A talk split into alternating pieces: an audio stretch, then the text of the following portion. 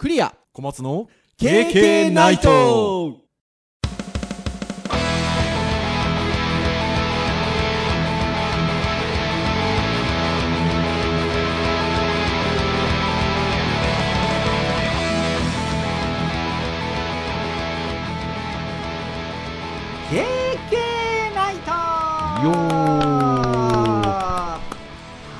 ということで373回の配信でございます。お届けをいたしますのはクリアと。はい小松です。どうぞよろしくお願いいたします。はいよろしくお願いします。はいということで11月の第2週の配信というところでございます。22年もだんだん終わりが近づいてきてるなっていう感じが11月も半ばに差し掛かってきますとだんだんしてきますね。そうですね。夕方も結構日がいやねほんとそうですね。寒くなりましたしね。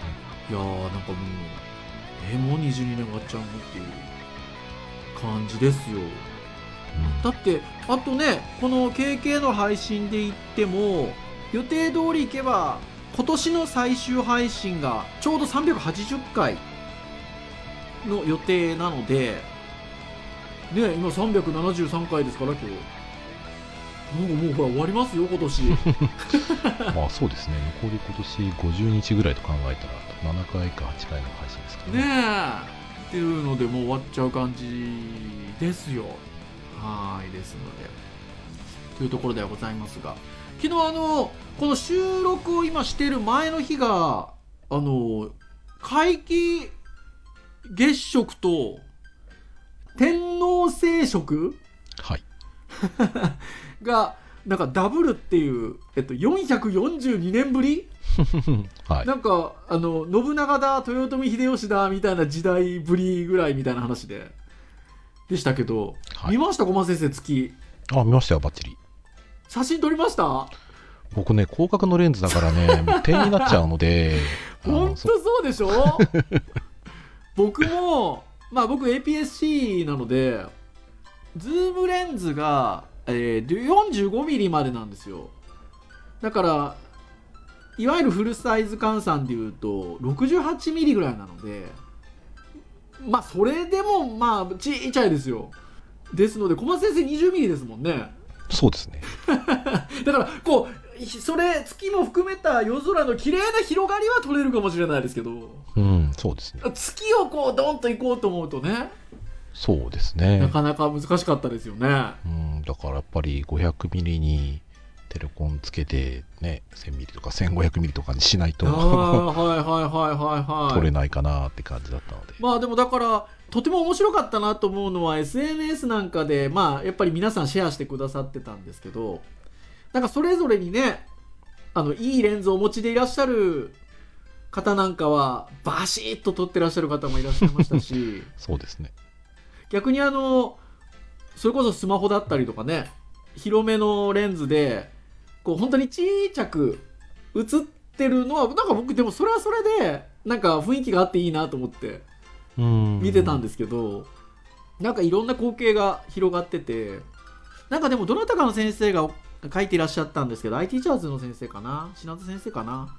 みんなが笑顔で空見てる同じ空見てるんだと思うととてもいいですねっていうようなことを書いてらっしゃって。はい。これ本当そうですね。もううちなんかもマンションの7階で玄関出た方の通路から見えるんですけど。はい。うち家族全員とりあえず勉強したりご飯作ったりしたのもあったけど全員出てしばらく見てましたかいや、らねそうですよね。うちもそしたらやっぱ。り同じフロアの人たちがわらわらわらってやっぱみんな出てきて、みんはいな上見てああ出てる出てるうーん。なんかあんまりない体験だなっていうところ本当そうですね。あねんまりない体験ですよね。で、たまたま、多分全国的に天気良かったんですよね、おそらくね。よかったですねねえ。だから、結構多くの人が同じ体験ができて、なんかとてもよよかいいイベントっていうか、なんかいい出来事だったなーって思思いましたね。うん、だからなんか皆既月食になる直前ぐらいがなんか一番盛り上がってましたね。あそうそう端っこが光ってて綺麗みたいいや本当にねみるみるねかけていくあの感じがねまたね面白かったですし。でその後はねちょっと、ま、真っ赤に見えてというか綺麗にね肉眼で真っ赤に見えるっていう感じじゃないですけどなんかカメラなんか通したりするとやっぱね綺麗に赤い色になってて。なんか素敵素敵な光景でしたね。うん、なんかいつも見る月よりか、なんか、そうですね、なんか逆に見やすいというか、は うん、よかったですね。そして、YouTube ライブいはい。でずっとやってたので、やってましたね。はい、だから僕7時半からミーティングの予定入れられてたので、うん。あの7時ぐらいから見て、7時半ぐらいからはもうサブマシーンの方で、ずっとライブで、そうか。でね月月だけが映し出されてますからね。そう。で天皇天皇聖職も一応そこで見て、はい。おお、食ってる食ってると思いながら。いや本当そうですね。なんかね442年前のその信長だ秀吉だみたいな時代って言われると確かにそうだなと思うんですけどうちの家庭内で話してたのはその頃はでも怖かったでしょうね まあ何事だって感じですかね。月がかけるわ赤くなるわみたいなね。うん時代だったんじゃないかなっていうあ確かに。なんか赤い月を不吉なっていう話って言いますからね。うーんというところですし。で次が今度はでも300何十年後らしいので。はい、まあね私たち当然いないと思いますが。またね、まあまあまあでもあれですよ今回のこのケースにおいては同じパターンは300何年後で多分ねまた違う周期のやつでまた珍しいやつはまあ何かしら来ますよ。ありますあります。確かにね。そうそうそうそうそうそう。いやとてもなんかねいいいいなんか体験だったなっていうふうに思いましたね。うん、なんかそうとお月見ってなんかこういう楽しみ方なのかもなと思いながらなんか思いましたねそういうねうんすごく昔のね思いました。感覚だと。うーんそんなですね11月の半ばというところではございますが今日じゃあ何の話をしましょうかというところなんですけれども今日は一応ですね私どもあの順繰り順繰りにお話をしているまあカテゴリーターンで言いますと、えー教育会という会にはなっておりましてでまあ教育会と言いましてもそんなになんかね改まったすごいアカデミックな話を毎回毎回してるわけではございませんのでまあなんか言葉についてのお話をしたりとか、まあ私たちが日頃行っている授業にまつわるようなお話をしたりとかってすることが多いんですけど、今回はちょっと小松先生が企画会議の際に、こんなサイトありましたよということで、あの、お知らせしてくださったサイトが、まあ、なんでしょうね。あの、割と僕や小松先生からすると、あ、そうだよねっていう感じの内容の記事ではあったんですけど、なんかちゃんと言語化してくれてるって意味では言えば興味深いなと思った記事がありましたので、ちょっとその記事を軸にしつつ、ちょっと関連するお話なんかもしていければなというふうに思っておりまして、で、その記事がどんな記事かと言いますと、これ東洋経済オンラインの記事なんですけど、え11月4日付の記事でございまして、表情分析家が提言、オンライン会議の NG 行為参戦という記事なんですよね。これは、でも、興味深いですよね、とてもね。うんまあそうですねまあなかなかそうしてないよなと思いつつもまあまあやったら確かに気になっちゃうしうんまあまあそうですねっていう感じはありますねはい。まあ、ブログっぽい記事、記事、まあ、まあ、豊洋経済さんの記事なので、ちゃんとした記事なんですけど、まあ、どちらかというと、こう、専門家の方が、あの、割とちょっと、短く端的に、まあ、端的にとは言っても4ページぐらいあるんですけど、まとめて文章化してくださってる記事で、面白いなと。で、その、あの、記事を書いてる方が、なんかそもそも面白くて、株式会社空気を読むを科学する研究所代表取締役の方なんですよね。なので、まああのまあ、表情分析家の方でいらっしゃるんだと思うんですが、まあ、その方がオンライン会議の NG 行為参戦ということで定義をしていらっしゃるので、まあ、ちょっとその記事を見つつ、まあ、ゆるりとお話をしつつ、まあ、表情分析っていうところが割と主にはなってるので、そもそもの表情ってっていうこともちょっとなんか関連してお話ができればなというふうに思いますので、ぜひ皆さんあの気軽に聞いていただければなというふうに思いますと。はい。ということで、まあ、NG 行為参戦と書いてありますので、じゃあ最初にその3つが何かということを最初にお伝えをすると、やってはいけない1、パノプティコン。ほらみんなもう分かんないでしょこれ やってはいけないこと1パノプティコンですよパノプティコンそしてやってはいけない2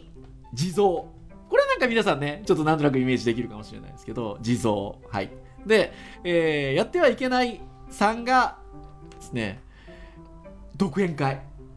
これもなんとなくね皆さん想像できるのかなっていうふうに思うんですが、えーこの3つは、まあ、オンライン会議オンラインミーティングにおいてやってはいけないものですよねっていうことを、まあ、この筆者の方はおっしゃっていると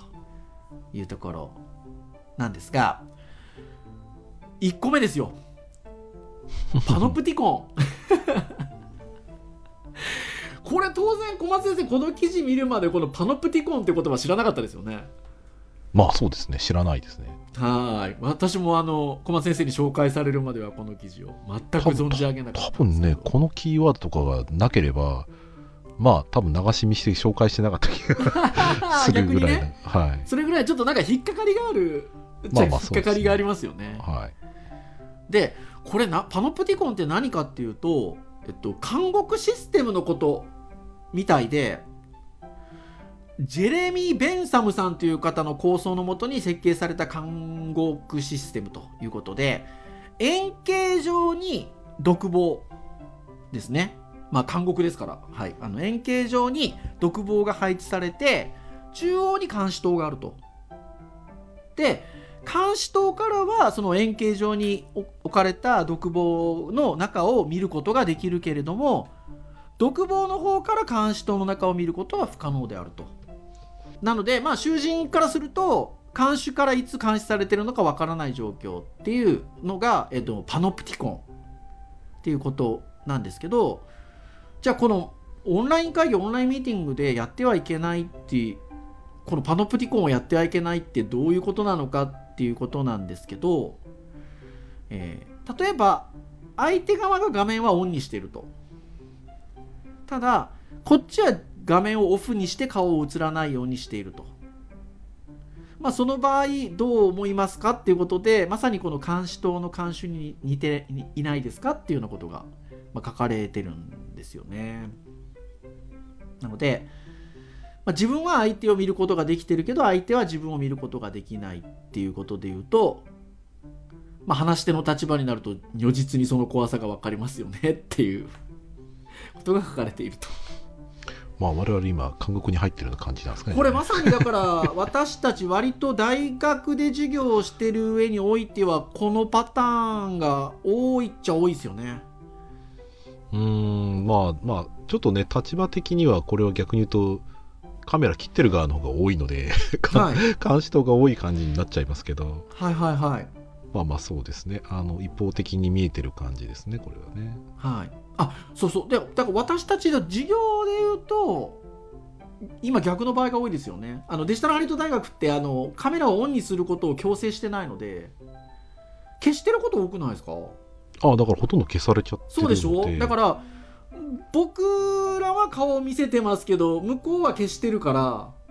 あのこの関係性で言うと僕らあのかん囚人側の感じになってますよね。まあそういうことそうそうそうそうそう。だからまあそれがまさにその怖さだっていうことで話をするときに聞き手は顔なし無言。そうするとそもそもこっちの話を聞いているのかさえ分からなくなって不安になるということで。これまさにこれそうなんもうオンラインで大学の授業を始めにするときは割ともう反応がないのがめちゃめちゃやっぱりこう手応え感がなくて、うん。まあ、顔見たいなっていうのはありましたけど今はもう、まあ、想像してできるようになってはいるので。そうだからこれそのまあ僕僕で言うとあのそもそもなんかその動画教材みたいなのを2000何年ぐらいからだ？2005年ぐらいからやってあの作ってたりとかあのライブ授業も2005年ぐらいからやってるのでまあ言っちゃ向こうが顔出してなくてこっちは顔出してますみたいなことをずっとやってるから慣れてるんですけどまあでも本来はちょっと気持ち悪い状況ですよね。まあ気持ち悪い状況っていうか話し手としてはやりづらい状況ですよねあのその小松先生が今おっしゃったこちらが想像してやれるようになりましたっていうのはかなりの高等テクニックですよだって まあそうですね。ねえ。あの確かにそこは難しいでしょ。だから逆に言うと僕はあのクレア先生のところのそのオンラインの教材一部担当したことがあって、はいはいはいはい。でその時にやっぱりやって初めて分かるんですよ。あ、はい。普段自分は人の反応を見て授業してるんだはいはいはいってい。うのが分かったんですね、なんだけどそのもうカメラに向かって喋り始めた瞬間にいつ止めていいのか話し始めていいのか間をどうすればいいのかっていうのかが、うん。その反応がない中で進めるっていうのは今までなかったので、うん。想像するしかなかったんですよね。いやそうなんですよね。うん。だから喋っ喋って相手がうんうなずいてるなで、えー、と言葉今早いかな遅いかなで伝わってるなっていうのを自分で想像してからじゃあ次みたいな、はい。話をしていて、はい。最終的には編集されちゃうんであれなんですけど、動画教材の場合はそうですけどまあオンライン授業の場合はだからねそれがまあライブでやってるってことですもんね、はい。いや本当にそうです。だからこの記事でも23人の少人数のミーティングあるいはアイデア交換が多数発生するブレインストーミングなんかの場合は顔なしでも音声でのやり取りだけでもなんとかなると。ただ多数の聞き手を相手に一方的にメッセージを伝えなくてはならない時間が続くプレゼンとかの場合は話し手にとってパノプティコン状態は恐怖ですと 書いてありますがいやまさにこれねまあ、コロナ禍2年半続いてきてだいぶそういう状況も皆さんあの時に比べると慣れてはきてるであろうとは思いますがまあとは言ってもねっていうところではありますよね。まあなんでね学生のプレゼンテーションの時には我々は顔出しっぱなしですからね。はい。切ったりしないですかじゃらね。あそうですよね。まあ、逆にねちょっとあの、ミーティングしてとか作業してっていう時にはねあの僕たちのそれそれこそ監修じゃないですけど監修の目があるとね ちょっとやりづらいでしょうからそういう時にあえて切ることはもちろんねそうですね。ありますけどね。パノプティコンの構造ではないにしても、はい。やっぱり僕らが期待することをやってくださいっていうことに対して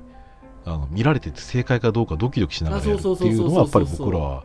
ちょっとプラスにならないなと思うん、ならないんでそういう時はねじゃあ消すよっつってね消しますけどね。なので、まあ、そういうことはもちろんありますがですのでまああの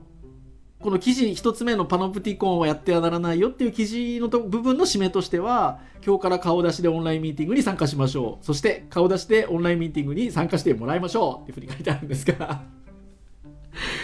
まあここはなかなかでもまあその状況によっては難しいかなっていうね、こともあるかなっていうふうに思いますがまあそれぐらいあのでもまあ本来はあの顔を見る表情を見るっていうことはまあ大事ですよコミュニケーションを取る上においては大事ですよっていうことであってまあそれは紛れもない事実かなっていう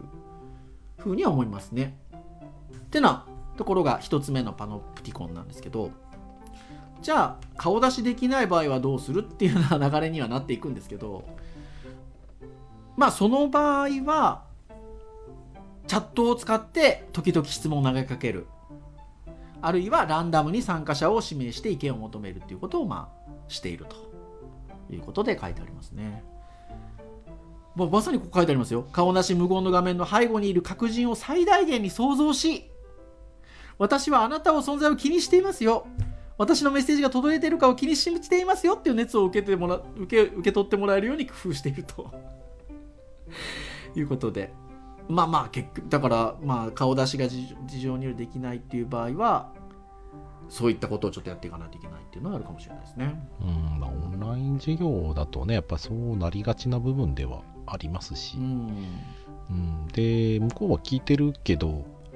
一対多数にやっぱりなっちゃうと自分に対する意識は薄れちゃうので、はい。まあ、受け手としては、まあ、楽に授業を受けるんであればそんなに反応はしないのが僕は普通だと思ってはいるうので、ん。まあなんでねでも授業にはね参加してほしいので、まあ、チャットとかもねプレゼンの時とかじゃあみんなちょっと何でもいいから 気軽にチャットで書いてねっていうことで、まあ、能動的に参加してもらうようなね工夫とかはねしてもらったりはしますし、まあ、授業なんかでも一応反応をみんな待ってたらあの Zoom なんかの場合はリアクション取ってくれるので、はい。まあ、それが一応ねあのある程度伝わってれば顔は見えなくても、まあ、ある程度のコミュニケーションができる感じはありますね。いや本当にそうですねそしてここからはカメラがついていることを前提に今度話が進んでいるかなというふうに思いますが、えっとまあ、やってはいけない2つ目としては地蔵ということで。まあ、この地蔵ってそもそも何なのっていうことなんですがライブやコンサートなどでアーティストのパフォーマンスを席にじっと座った状態で見ることを言うと。ああそうなんだ。はい。まああの石仏のように動かない様子を揶揄する特殊な言葉ですっていうようなことであるんですが。まああれもね別にライブやコンサートでじゃあじっと座ってる状態が批判されるものなのかっていうとね別にそういう楽しみ方はあるのでとは思いますが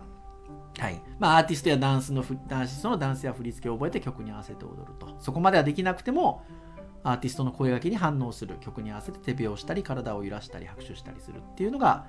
まあ、アーティストのモチベーションを上げのためのマナーとして心がけたいものですとは書いてあるんですけど。マナーなのそれって。まあそこはいろいろ楽しみ方があるからまあなどうかなっていうふうには思うんですがまあオンラインミーティングでいうところの地蔵っていうことで言うとですねあなたの話を聞いていますよっていうシグナルを発してほしいなっていうことをまあ指していると。まあ、まあ、つまりもう微動だにしないでじっと聞いてる状態を地蔵と。あれ？回線フリーズしてる？みたいな。誤解が生む状態はないですか？っていうことをね。まああれですよね多分言いたいことはおそらくそのここで言う地蔵ってね揶揄している言葉をしてしまうと相手に誤解を与えてしまうかもしれないですよね、うん、その面白くないですよと、うん、そのあなたの言ってることにリアクションができないですよってことを暗に言ってるわけじゃないんだけど、はい、そうとも取れてしまうっていうところだから、はい、まあ少しリアクションをした方が相手は安心しますよっていう相手に対するね、配慮としてはやった方がいいんじゃないっていう程度のことだと思う。そうです。おっしゃる通りですはい。書き方次第かなここは。いや本当そうですよね。であのその一つとしてじゃあ例えばスタンプ機能リアクション機能を使いましょうっていうところがあると。さっき小松先生もおっしゃってましたけどね。でこれはまず一つですしただそのスタンプの意味が明確に伝わらないこともあるっていうようなことを書いていてでじゃあその時に私が提案するのはということでこの表情分析家の方が提案しているのはうなずきと眉の引き上げであると。うなずきについては肯定を意味するほぼ万国共通のシグナルであると。いうことで、はい。まあ、話し手に同意している時話し手に話を続けてもらいたい時に適度にうなずきましょうということなんですが。これはあのまあ確かにそうだなっていうふうに思いますしえっと僕はあのリアルであれオンラインであれこれは結構意識して僕やるんですよね。うなずくっていう動作は多分話し手からするとそれがあると話しやすいだろうなっていうふうに思うのであのリアルであれオンラインであれ時折問題ない時にはうなずくっていう行為をするように実は僕はしてるんですけど小松先生どどうですか？ああそうですね。割と喋る時には相手の言っ聞いてますよ理解してますよってことを伝えるために、うん、あの一応うなずきもしますし、うん、でなんかそのコーチングだったり傾聴力みたいな話をね、うん、する時にやっぱりそのうなずきっていうアクションに関してやっぱり出てくるので、ただこの辺の話って前ちょっとクリア先生と話した時に、留学生とかのそのリアクションがないことが気になって聞いてみたら実は真剣に聞いてたって話がなかったはいはいはいはいはいそうだからバンコク共通のシグナルって本当なのかなって。確かにね。そうバンコクもいろいろありそうだなっていう感じはあって。いや本当にそうですね、まあ、多くは多分そうだと思うんですよね。相手に伝えるっていうところで言うといいと思うんですよね。うん。でこのもう一つの眉を引き上げるっていうのは意外と高度だなっていう気がするんですよね。まあ、要は眉が上がってることによって、まあ、集中して聞いてますよっていう印象を与えるっていうことで、まあ、確かに多分これ話してからして聞き手の方がそういう風な表情をしているとあ聞いてくれてるなっていう実感はあるとは思うんですけど今小松先生すごいやってくれてますけど これでも意外と高度ですよね。高度だと思います、うん、うなずくよりだいぶ高度かなっていう気がしますね。僕昔なんかあの鏡に向かって肩眉だけ上がんねえかなってずっと遊びでやってたことがあったので割と動かすのはできるんですけどただ交通事故で一回この辺の手術してから片っぽだけああの固まってしまってですねだからあの僕ひあの左はすごい動くんですけど右がですね上がりにくくなっちゃったんですよ、あー。でもほらちょうど実はあのその編集会議の時にそんなような話をしてたんですけどなかなか表情も以前に比べると作りづらくなったなっていうお話を小松先生もされていてまあそもそも眉を上げるっていう表情の作り方自体は高度だなっていう気がするんですけどなんかそれ以前にやっぱりちょっと表情が作りづらくなったっていうのはやっぱか感じるところですか？ああそうですね。あの編集会議って聞いたのははい。クリア先生ってその辺こう老化的なこと感じますかみたいな話聞いたんですけど。そうそう。でぼ僕はあの表情っていう意味での老化を感じるのは今今のところはないけどまあちょっと別のところありますがって話はしたんですけど小松先生はちょっとねちょっ僕とあるかなっていう話をされてたんですよね。そうやっぱり30後半が40代になってからぐらいからかあのなんですかね自分で言うのもなんですけど昔はこう目がパッチリした割とイケてる感じの 顔だったわけでいやすよ。今でもそうだと思いますけれど ねあのまあそういうちょっとところもあったんですけど、はいなんかやっぱなかなか顔の表情を動かさなくなったせいなのか、うん。なんか目をパッとやっぱり広げようと思った時に意識しないとはい。キープできないんですよ、はい。だから昔は写真とか見るともう割とこうこれくらい白目と黒目見えたはずなのに。これぐらいっていうのはすごい目開いてくれてるんですけど。はい。今だから割となんかねあのもうイラストにすると線な線になっちゃうんですよ でこれってあの自分の動画とか見てると、まあ、自分の動画で作っとったものやっぱり見て聞いたりとか、はい。去年の聞いて今年何喋ろうかなって喋ったりするんですけどうん。やっぱ話のテンポとかはい。抑揚は割と聞いててわかるし、口元はやっぱよく動いたりとか手とか動いてるんですけど、うん。目のこの辺がやっぱ動いてないんですよ。あ 顔が。ーはいはいはいはいはい。そうだからあの険しい顔してるつもりはないんだけど、うん。まあ人によってはちょっとこれは、まあ、怖いと思われても仕方ないなっていう感じのもちょっと自分の中ではあってですね、まあ、そこでちょっとそういった恐れありませんかって言ったら、まあ、クレイ先生はまあなさそうな感じが あってこの辺やっぱりね動画教材も使っ使使ってるしっていうところもあるんだろうなと思うんですけど。まああのそういう意味で言うと表情も筋肉だってことがあるので多分つ使う使わないみたいなこともね。うん。まあ、私たちはだから、まあ、小松先生も含めあの言うても喋りはしますから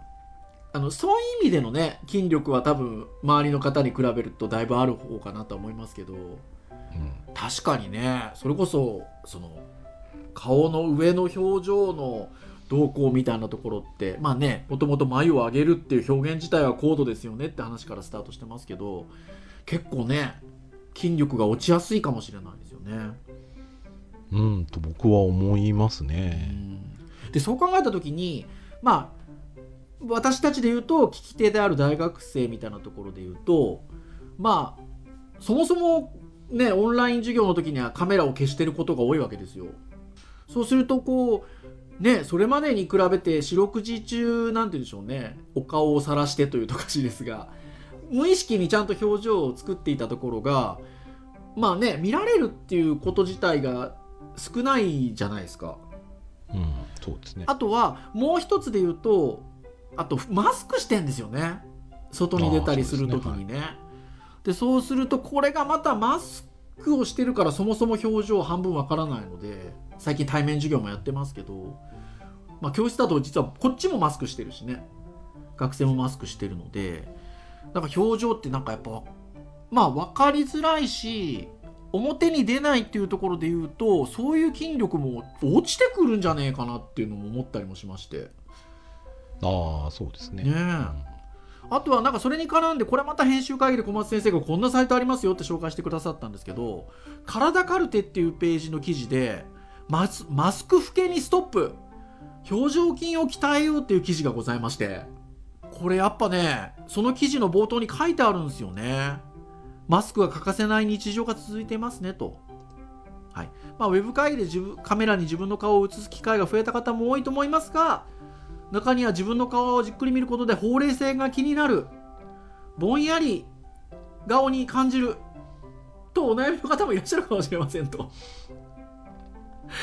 その悩みお顔の筋肉が緩んでいるからかもしれませんみたいなところではあるんですけど。まあ割と顔のねたるみとかに関するエクササイズみたいなものは昔からあるんでしょうけどね、はい。ある意味マスク老けっていうのはさ刺さりやすいキーワードかなねえ。面白いのがその綺麗な笑顔を作るには4つあ3つの要素があると。でそれは目の形の変化。口角が上がる。頬の位置が上に上がると。いうことなんですけどこれで言うと目の形の変化は分かるんですよ。だけど残り2つはマスクがあると分かんないんですよね。そうですね。そうっていうこともありますしまあなんかそもそもその例えばオンラインカメラオンラインミーティングカメラ授業外会議でカメラ切って切ってるとまあ表情を見られてるって意識が多分薄くなってくるのでその極端に例えば笑顔の顔にするとかちょっとこう険しい顔をするとかっていうことってやっぱり機会としては減ってくるかなと思うんですよね。うーんまあそうですね。ねえ。そうするとやっぱり顔の表情も筋肉なのでなかなかちょっとね難しくなってくるよねっては思いますよね。うーんなんかだんだんまあ比較ができない感じはあるんですけど、うん。まあ多分僕らが感じるそのなんですかね筋力の衰えみたいなところは分からないまんま衰えていって、はいコミュニケーションするときに伝わりにくい顔になっているうん可能性がある。ある。でさっき小松先生が去年の動画今年の動画であったりとか僕らってなんかそういうふうになんか比較する機会があったりもするのでそれこそあ最近小松先生が目が開かなくなってきたかなとかね。いう気づきがありますけどまあ普通の人はひょっとしたらそういう気づきを得る機会もあんまないかもしれないですよね。ああそうですね。気がついたらちょっと表情が乏しくなってたかなとかね。知らない間にちょっとコミュニケーションベタになってたとかね。あり得るかもしんないですよね。うーんそうですね。あるあるかもしれないですねそれうは。んなんかですのでまあなおのことまあね元の話に戻っていくとまあオンライン会議ってそもそも対面ではないので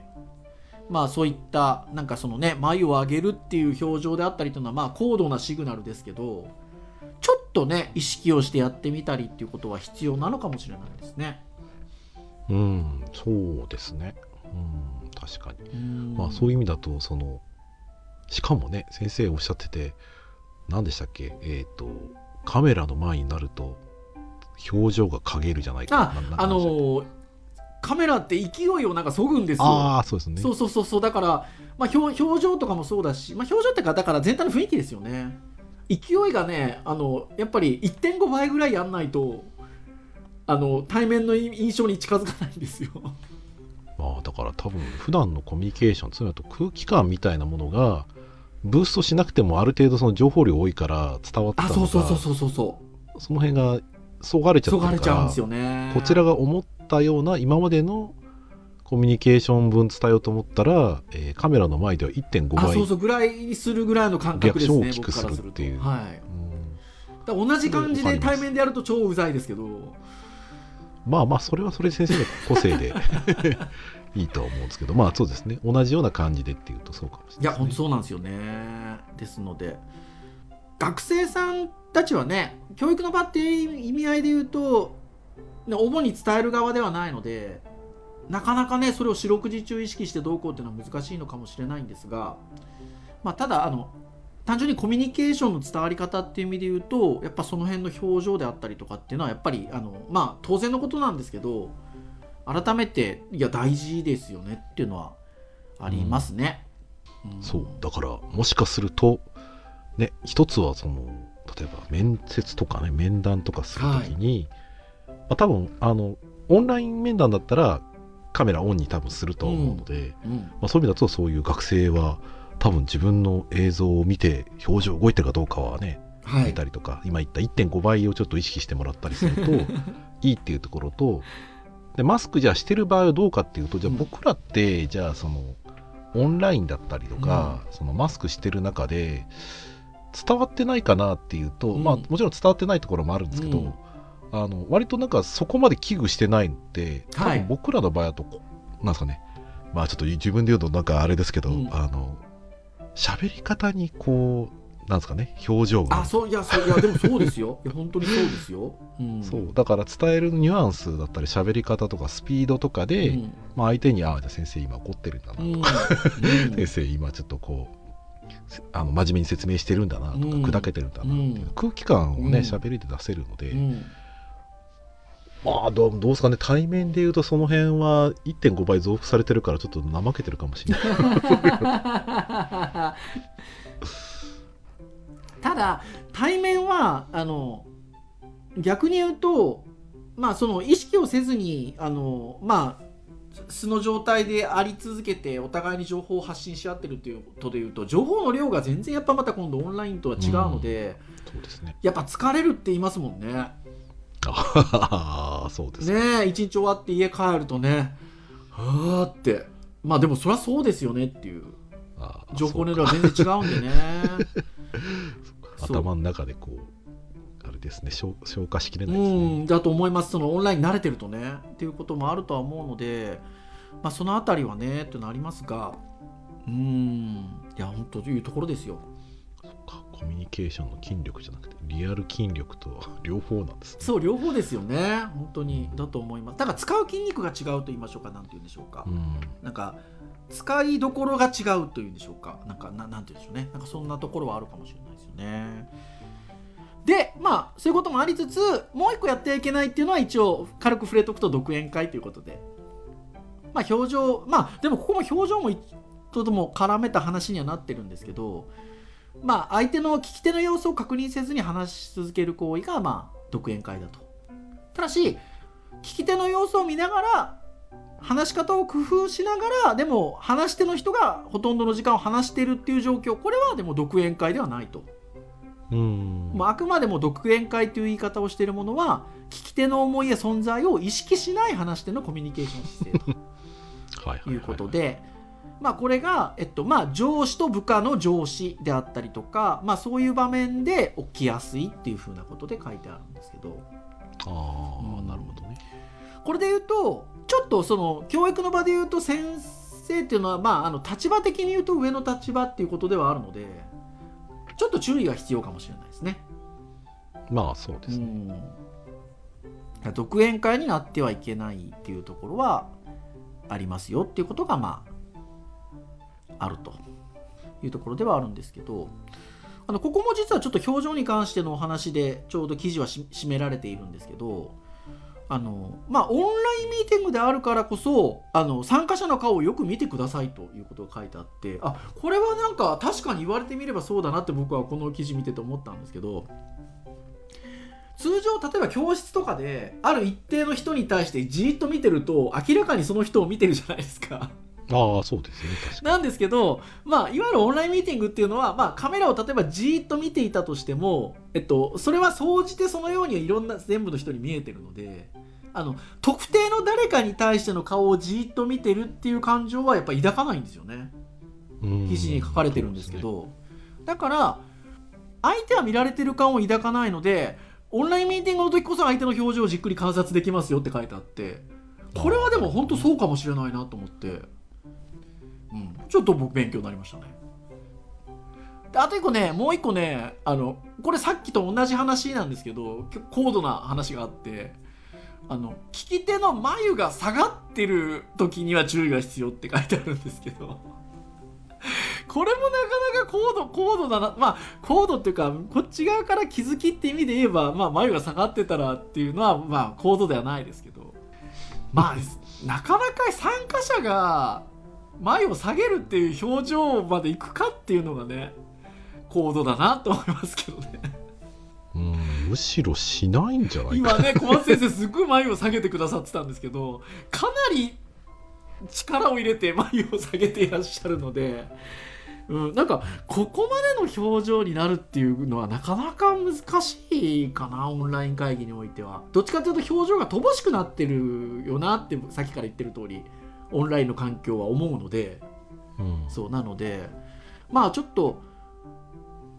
不満があったとしてもそのような表情にはまあなりづらいんじゃない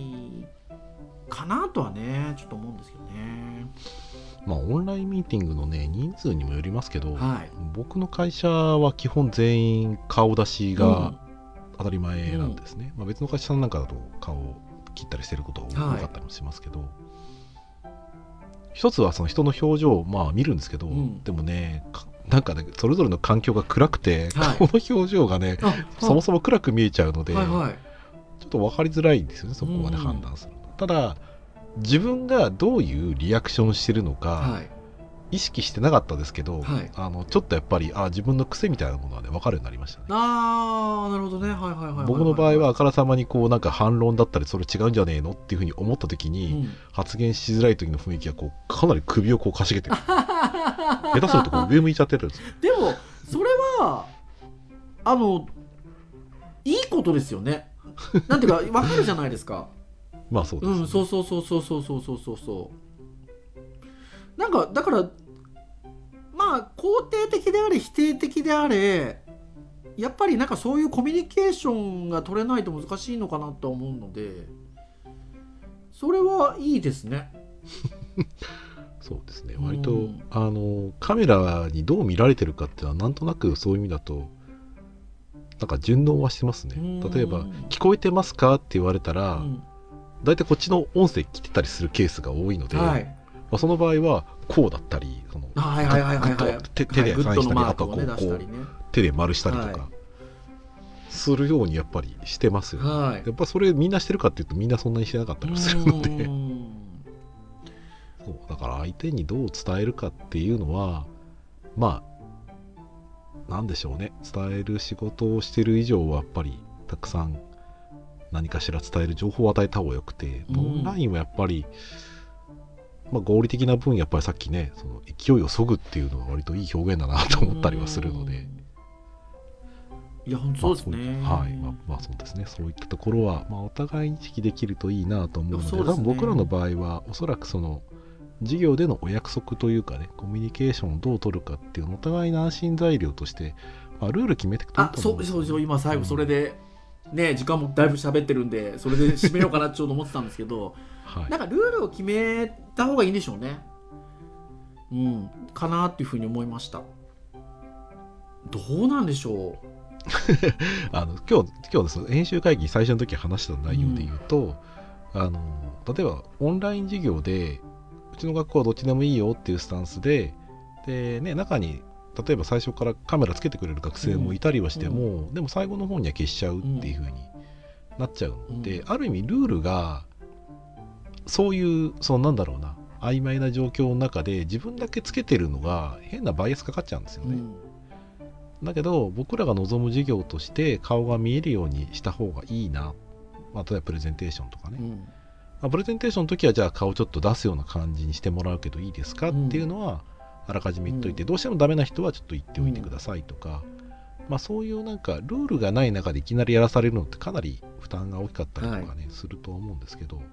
まあ、それがなんか事前にあそういうもんなんだな。だから顔出していてもそれはルールだから顔出してるんだっていうので、なんか変なバイアスが減るんだったらおそらくそれも、まあ、伝わると思うので、うん。そういうふうに、まあ、そういうルール作りだったりとか、まあ、あとチャットとかうまくねリアクションだったりとかするだけで僕らは実はすごくあの授業進めやすいんですっていうところだったりとか。そうですよね。がねあるといいと思いますね。はい。なんかねその定期的なその振り返りのタイミングを作ってまあリアクション取ってもらうとかね。いい人は大丈夫はこれマーク出してくれとか。ちょっと分かんなかったというとこのマーク出してここのマークがあるかどうか。このマークっていうのは僕泣き顔の今、まあ、リアクションしてるんですけどマーク出してくれとか。コミュニケーションってやっぱり今日ねずっと話してきて難しいものだなっていうふうに思うので表情一つ取ってみても。なので表情であれ何であれ何でもいいんですがなんかちょっと決まり事を作ってあげると最初のうちはやりやすいのかもしれないです。なあなんていうふうに思いました。はい。はい。ですのでちょっとね今回取り上げた東洋経済さんの記事なんかっていうのはあの、まあ、ページは4ページほどありますが割とこう聞いてみるとそうだよねっていうようなことをでも結構割と分かりやすく文章化してくれてるような記事ではあったりはするのでどちらかというとこの記事を見ていただいてじゃあ皆さんの環境下ではどうしますかっていうなんか話をしていただいた方がなんかとてもいい記事かなっていうふうに思ったりしますのであのぜひぜひあのこの東洋経済さんの記事もそうですしまあなんかあのそれを一つ解決する上での一つとして体カルテさんのマスク老けにストップ表情筋を鍛えようのページをねこうすると表情が出てきますよっていうこともたくさん書いてありますので、まあ、ぜひあのご覧になってみていただければなというところでございます。はいでは以上といたしましょうかね。KK ナイトは毎週木曜日に配信をいたしております。公式サイトアクセスをしていただきますとプレイヤーがございますのでサイト上で直接聞いていただけます。ただし購読登録サービス等々で登録をしていただきますとプレイヤーがございますのでサイト上で聞いていただけますと。いうことでそうやって今日も聞いていただいている方も多いんではないでしょうか。はい。あいや多分サイト上でそうですね。購読登録よりサイト上で聞いていただいている人が多いかな。はい。というところもありますが、まあ、ぜひねあのよろしければ購読登録なんかもしてください。はい、えーでは以上といたしましょうかね。お届けをいたしましたのはクリアと。はい小松でした。それでは次回374回の配信でお会いいたしましょう。皆さんさようなら。さよなら